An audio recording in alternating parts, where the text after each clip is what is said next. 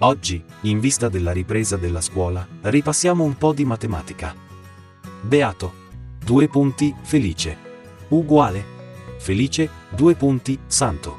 Per chi ha bisogno di qualche recupero, beato sta felice come felice sta santo.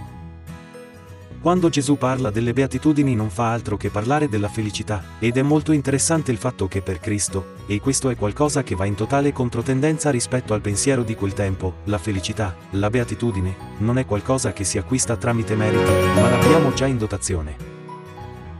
Per gli ebrei la felicità, la salvezza, si acquistava tramite la legge, se rispetto la legge, allora sono salvo.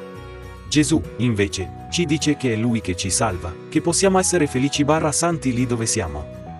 Anche se piangi, o se hai fame, o anche se ti infamano, il buon Dio può trasformare quel dolore in occasioni di salvezza, sta a te fidarti e camminare verso una felicità che già ti appartiene. Sei davvero felice? Cosa ti manca per essere beato?